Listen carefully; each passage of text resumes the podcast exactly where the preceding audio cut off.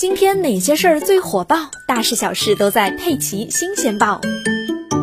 厉害了！五岁小男孩在外公家后山发现了1.3亿年前的恐龙足迹。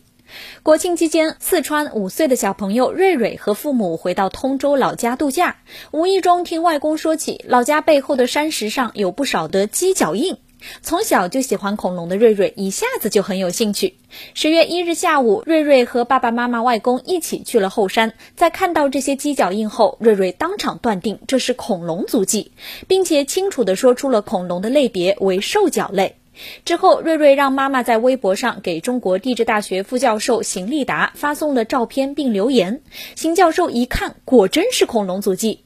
十月十日，邢立达等古生物专家来到通江，在一块面积约二十平米的石头表面，共发现了五个足迹。专家判断为白垩纪早期恐龙，距今约一点三亿年。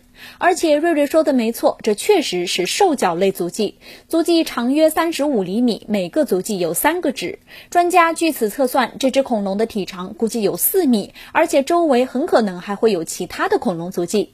据了解，这是四川盆地北部边缘首次发现恐龙足迹。专家认为啊，相较于恐龙足迹的发现，更令人惊喜的是，最先发现者居然是一个五岁的小朋友，这也是目前国内首次发现恐龙的年龄最小者。这位考古小专家真是厉害呀！果然，别人家的孩子从来没有让我失望过。